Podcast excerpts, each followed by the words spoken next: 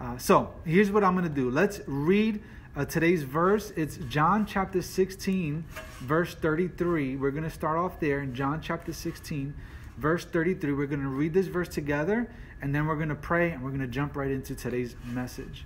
Here's what it says, John sixteen thirty-three. I have told you all this so that you may have peace in me. These are the words of Jesus. This is Jesus talking. And he says this. This is very important. Take note. Here on earth, you will have many trials and sorrows. And so what, what Jesus is saying is that it's a given. You're going to have hard times. You're going to have troubles. That's a given. That's for sure. But then he goes on and he says, but take heart because I have overcome the world. Our Lord, as we continue our study today and as we continue um, just processing the emotions and the hurt and the heartache, our Lord, of everything that's going on in the world, um, I just pray, God, that this truth right here, Jesus' words, would just sink deep into our hearts and that we may apply this to our lives and live it, God, that we may take heart and have confidence and hold on to hope, because Jesus has overcome the world. So that means regardless of the trials that we're currently facing, regardless of the hardships that we may feel, we can take hope, we can take heart, we can be confident in Jesus Christ. We pray this in Jesus' name. Amen. In, uh, in nineteen eighty-four, the B B C News covered the story of uh, the Ethiopian famine, which was devastating much of its population. Uh, it's estimated that uh, approximately a million people died. One million people died of starvation in Ethiopia because of this famine, and B B C News covered it. If you were to do a quick uh, search on YouTube, you see that you see many incredibly painful images of people that would weather down literally to bones and skin. You'd see mothers begging for a ration of food to feed their dying children. And you see dead bodies being carried off to be buried. And in October of nineteen eighty-four, this news caught the attention of a famous singer in the U K, which created a snowball of phone calls and meetings to try to figure out what could be done to alleviate this crisis. And so this led to a collaborative effort between prominent artists and musicians throughout the U K and Ireland. And, uh, and out of that, a song was born. Uh, the song, Do They Know It's Christmas?, was recorded and it was released. Now check this out, guys. Within the first twelve months of the release of this song, they were able to raise seven billion pounds to help aid the Ethiopian famine. But beyond that, they were able to raise awareness uh, for the victims in Ethiopia, and they were able to inspire other charities and other artists and events to help to continue to put an end uh, to the famine. And so that song, Do They Know It's Christmas? The premise of the song is that while we're waiting to see what elaborate or expensive gift we'll have under the tree, an entire nation is dying of starvation and have a completely different understanding and reality to their Christmas this year. And maybe you can relate to that feeling this Christmas. You can relate to that sense of starvation. Now, necessarily, not necessarily for food perhaps, uh, but you relate to a different type of starvation that maybe has you questioning, or maybe even has you doubting this Christmas. You know, maybe you're starving spiritually. The pandemic has drained you spiritually. Maybe you've lost the motivation to open up your Bible to hear from God, and your prayer life in this season is non-existent. You struggle to hear from God, or maybe you're so starved spiritually that you can't even sense the Spirit leading you or correcting you when your life is getting off course. Now, maybe you're starving. Maybe you're starving emotionally. This the pandemic has drained you emotionally, and you can barely feel anything anymore. You certainly don't feel that happiness and the joy that Christmas usually brings. You're full of sadness, maybe even borderline depressed. Or maybe you just feel indifferent. You're just numb to your emotions. I think in some facet, in some way, some shape, some form, we're all starving relationally. Because, you know, the parties, the get-togethers, the life groups, the coffee dates that we used to share are all non-existent right now due to the current restrictions and recommendations by local authorities. And this has caused a relational vacuum and void, which has devastated us because we were never designed to, by God to do life in isolation. So how does that tie in with the Christmas story?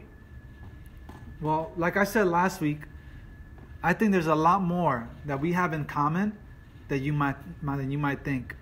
And so I have three ways to kind of connect the dots here between the song, uh, the song that that we uh, that I mentioned before, Do They Know It's Christmas? And the Christmas story. But here's number one, and that is that God does not promise a pain-free life. God does not promise a pain-free life. What picture do you have of the Christmas story? No doubt you picture a serene and peaceful nativity scene with baby Jesus surrounded by two loving parents, Mary and Joseph, the shepherds, maybe an angel or two, and, uh, and maybe you see like a smiling sheep and donkey in the background. But there's so much more to the story. In Matthew chapter two, we read about the wise men who were in search of the newborn king of the Jews. And these wise men, they weren't, they were non-God-fearing astrologers who were more than likely pagan in their beliefs. And they approached the jealous and ruthless King Herod, uh, who was king in the time of Jesus' birth. And they want to find out where this baby Jesus was born, this king of the Jews. And so Herod sends them out in search for this king of the Jews. But what Herod has as an intent in his heart is to kill this threat to his kingdom.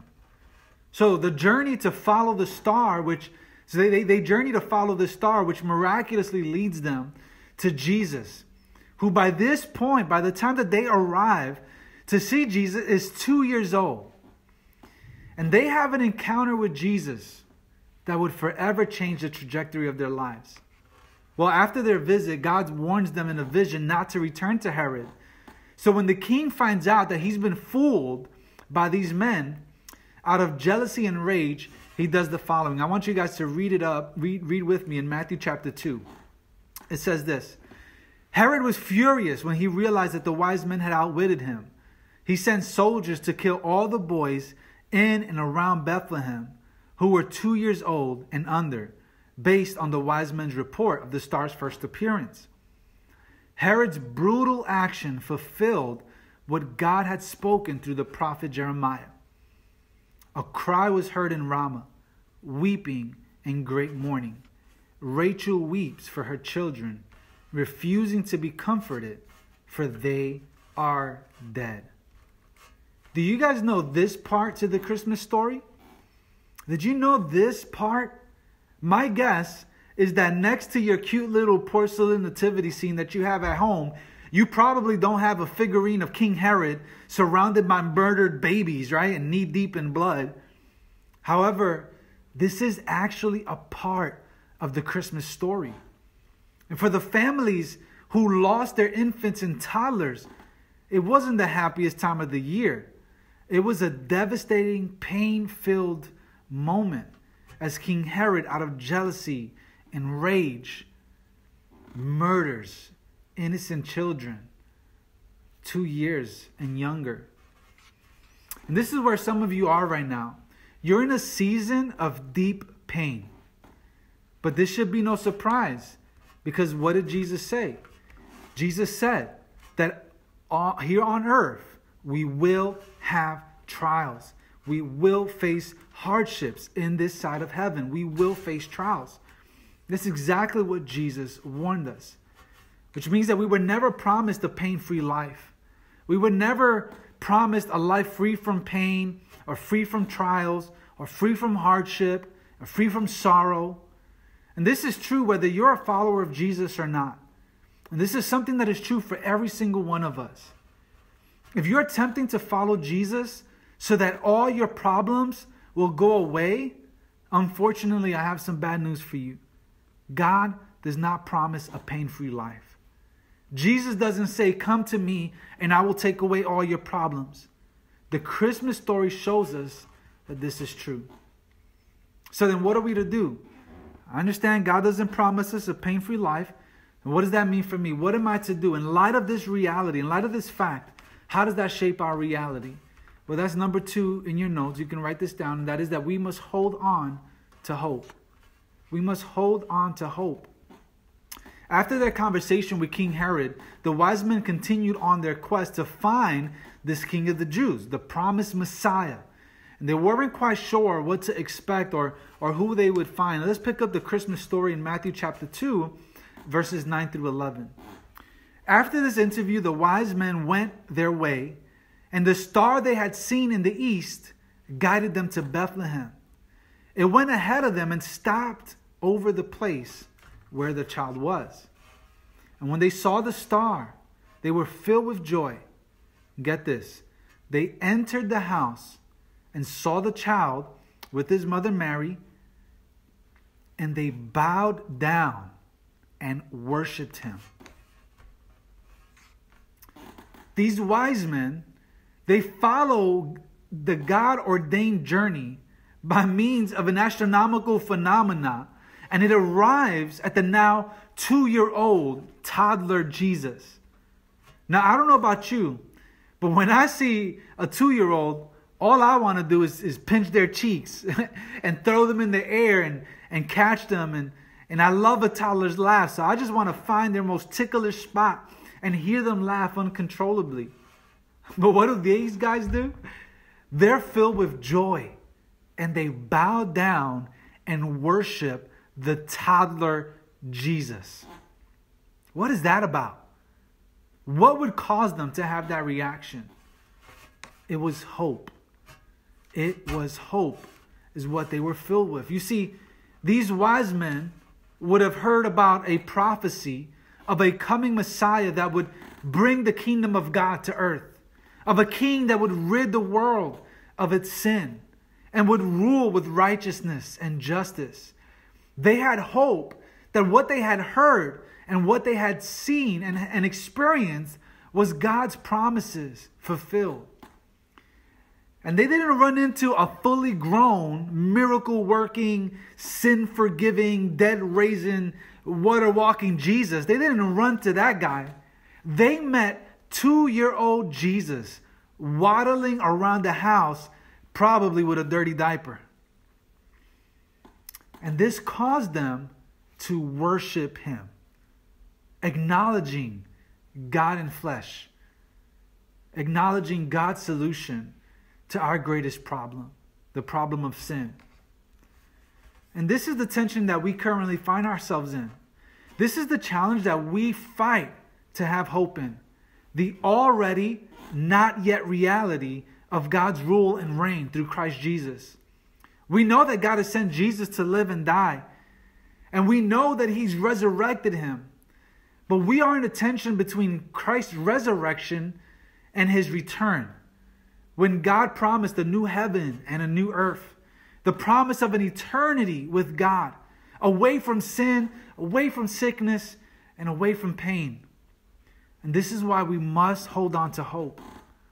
We have faith. We have hope that God has proved himself faithful in the past and will continue to be faithful now, even in our current pain. And he'll prove his promises to be true. Which leads us to our last point. This is number three in your notes. And that is that Jesus has overcome the world. Jesus has overcome the world. When the wise men went to visit Jesus, they didn't come empty-handed. Uh, they actually came with some interesting gifts. If you go to a baby shower or if somebody you know recently gave birth, uh, you might gift the expecting parents or the newly parents. Uh, you might give them some diapers. You might give them some wipes. You might give them maybe some baby clothes, maybe even a gift card or some money. But check out what they brought to uh, toddler Jesus. Uh, look what they brought. This is Matthew chapter two, verse eleven. They entered the house and saw the child with his mother Mary. They bowed down and worshipped him. Then they opened their treasure chests and gave him gifts of gold, frankincense, and myrrh. So the wise men bring these gifts to Mary. They bring three gifts: gold, frankincense, and myrrh.